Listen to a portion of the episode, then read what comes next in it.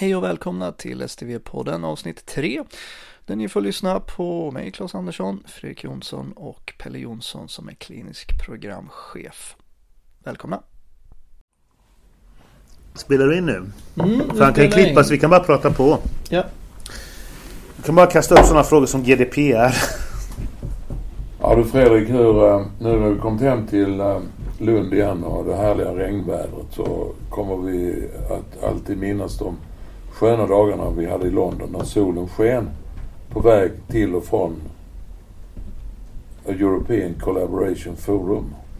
Ja, jag vet inte om vi såg så mycket sol men ja, det, var lite, det var soluppgång och solnedgång. Men, men vädret var fantastiskt. Eh, men det jag tänkte på, jag vet inte om du tänkte samma men ligger vi inte långt fram i Skåne? Eller är det jag som är kaxig? Jag tycker att den ambitionsnivån som vi har här i projektet den är mycket högre än många av de engelska sjukhus som vi har besökt och som vi har kontakt med. Det var väl möjligen Oxford och West Suffolk var exempel på eh, ställen där ambitionen verkar vara på topp och där versionen av Cerner var samma som den vi ska få. Ja, för jag kan, det kan ju låta lite konstigt men när jag gjorde ett studiebesök på en akutmottagning i, i London på sjukhuset där. Så kändes det som att eh, vi kunde mer om det här än vad de kunde. Och de har haft det i fyra år. De hade ingen klar idé om vad de höll på med. Men det är väl inte så att utvecklingen när det gäller arbetssätt och rutiner i Skåne har stått stilla bara för att vi inte har uppdaterade journalsystem utan, utan vi har jobbat med arbetssätten i alla fall utan att ha stöd i elektroniska system. Nu får vi möjligheten att få stöd i ett elektroniskt system. Mm. I England så kanske man eh, är lite mer konservativ när det gäller arbetssätten och rollerna är mer fixerade. Ja, det, det, det, det håller jag nog med om. Det var mitt intryck. Eh, det var lite kul. Han, han som skulle dema hur de jobbade där i, i, på St. Marys akutmottagning. Han, han la nog mest tid på att förklara färgkodningen för de olika läkarkategorierna som arbetade. Olika gröna nyanser till lila. Eh, så att det kan väl vara ett uttryck både för hierarki och, och att vi, vi jobbar ju uppenbarligen olika. Det som jag ser som ett eh, kommande problem är ju lite grann att vi pratar mycket om processer. Men vi har en hierarkisk struktur som inte är processinriktad. Utan den är ju liksom siloformad i kliniker och verksamhetsområde, enheter. Och den redovisningen, jag menar ekonomiska mätetal och annat som vi mäts på sammanfattas ju just på verksamhetsområdesnivå och inte på processnivå. Nej, Nej det, det, det, där, det är ju vårt system vi styrs på ur det här aspektet faktiskt till och med kontraproduktivt. I, i vissa fall. Eh, jag har ju själv varit med om förbättringsarbeten där vi har sagt nej för att vi har flyttat kostnader men det kanske har blivit bättre för patienten. Och behöver vi inte fundera på det nu då kommer det bli stressigt när vi inför det här. För det här hela, hela idén som jag uppfattar det, vi bryter, vi bryter ju klinikgränserna. Alltså I ser- patientens resa. Ja, jag ser lite STV som en plog som far fram i den skånska myllan.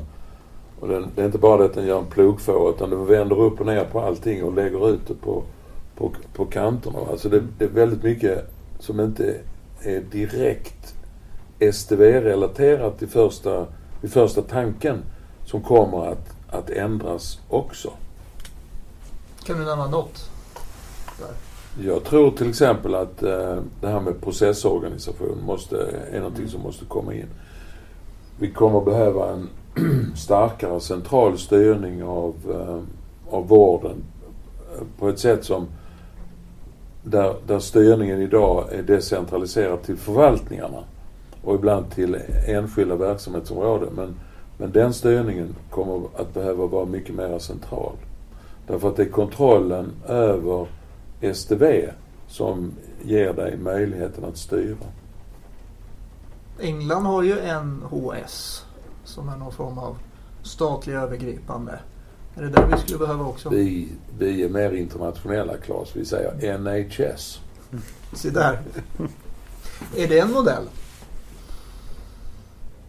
Ja, nu kommer vi in på en... Uh, en helt annan fråga. Det kan vi alltid klippa bort sen. En helt ja. annan diskussion om, om vad som är bra eller dåligt. Men, men vi har ju en eh, förvaltningslag för närvarande som reglerar hur, hur regionen ska bygga upp sina, sina förvaltning, sin förvaltningsstruktur. Och idag styr Idag styrs ju sjukvården väldigt mycket med, med en budget som kommer från från politiken och sen tolkas ju den budgeten på, på olika nivåer. HSS gör en tolkning, förvaltningarna förbehåller sig rätten att göra en tolkning och till och med enskilda verksamhetsområden ibland gör sin egen tolkning av budgeten.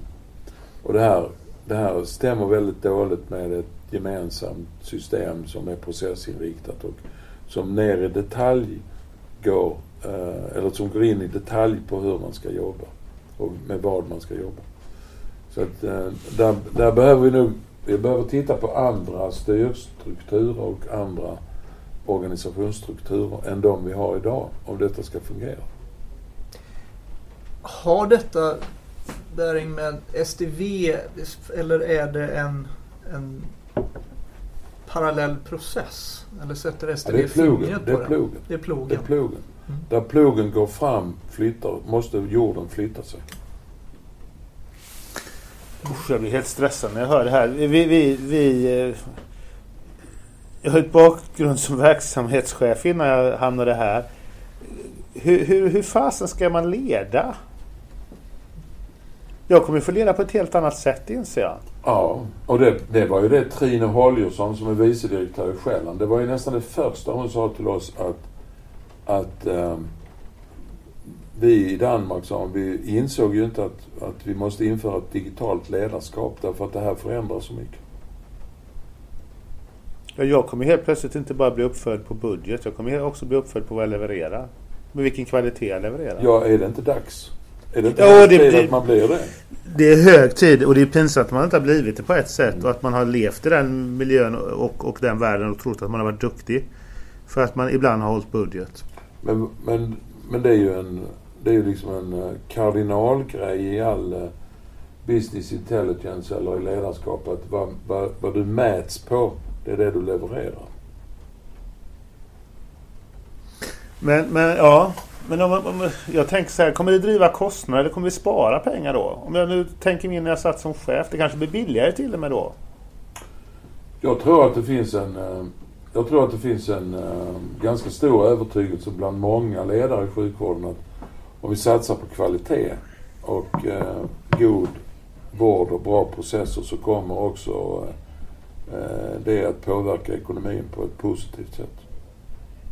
Det tror jag också. Och bara våra styrsystem hänger med och, och vårt sätt att fördela resurser. Tillbaks till dig Pelle. Hur länge har du jobbat med STV nu? Ja, jag landade, eller jag kom in i styrgruppen för upphandlingen under senhösten 2016. Vad var din bild av STV då? Ja, det var, ja, det var ju väldigt... Eh, det var ju ett väldigt omfattande... Och det var inte... STV hade ju inte en form då utan det var ju tre olika det var ju tre olika företag som, som vi var i dialog med som framförde sina synpunkter. Men Region Skåne hade ju redogjort i upphandlingshandlingarna för de behov som vi såg och hade uttryckt. Och utifrån de behoven så redovisade företagen sina lösningar och eh, hur de kunde liksom bistå Region Skåne med att lösa sina behov. Så att bilden av vad STV var i verkligheten, den, den kom nog inte egentligen förrän, förrän när vi hade eh, bestämt oss, eller gjort den här utvärderingen och vi hade kommit fram till att, att Cerner var den leverantören vi ville ha. Och när vi började liksom läsa hela avtalet, därför att i upphandlingsprocessen så var vi uppdelade i, i, i mindre grupper, i expertgrupper som läste delar av avtalet. Det var ju det var ju 1200 sidor plus bilagor avtalet. Så det var ju omöjligt för någon att, att liksom sätta sig in i hela bilden just då. Utan det blev ju ett hopplock. Um, så att under den långa, den ganska långa perioden under överprövningen så, så var vi ju några stycken som läste hela avtalet. Och um, då började det skapa en bild av hur stort och genomgripande och omfattande det här faktiskt är. Men inte heller det gav den rätta bilden. Utan, mm. utan den här bilden den, den, den blir tydligare och tydligare ju mer vi lär oss och ju mer vi, vi liksom kommer i kontakt med. Och nu är jag ju liksom inne på... Vi, vi ju, pratar ju inte längre bara om det här som ett dokumentationssystem. Utan vi pratar ju om det som ett kommunikationssystem och vi pratar om det som vår nya kollega. Eh, mm. Och kontinuitetsbevararen och STV kan fylla väldigt många behov som vi har haft i sjukvården under många år och där vi inte har kunnat se några bra lösningar. Så, så att kan vi sköta detta rätt då kan vi liksom förmå oss själva att arbeta um, med systemet på ett sådant sätt att, att uh, systemet har möjlighet att leverera och prestera. Då får vi ofantligt mycket hjälp. Men om vi fortsätter att arbeta i tron att det här är bara ett dokumentationssystem och att vi ska liksom i princip fortsätta att jobba som innan. Då kommer vi inte framåt. Mm. Fredrik? Ja, nej, men det, det, är väl det som är så häftigt att jag har hållit på med det här sedan i september och jag tycker jag får ha upplevelser varje dag. Och samtidigt blev jag väl också lite skrämd av det här för jag trodde när jag började att ja, det är väl något spännande IT-projekt som jag får engagera mig i. Men detta är ju ett lednings, det är ledning, det är kommunikation, det är, det är hur jag får möta varje enskild patient. Förutsättningarna för det kommer ändras. Det kommer bli bättre. Det här är vad vatten var för timmerflottningen. Ja men det är helt uppenbart. Jag håller med dig. Tack för att ni lyssnade på avsnitt 3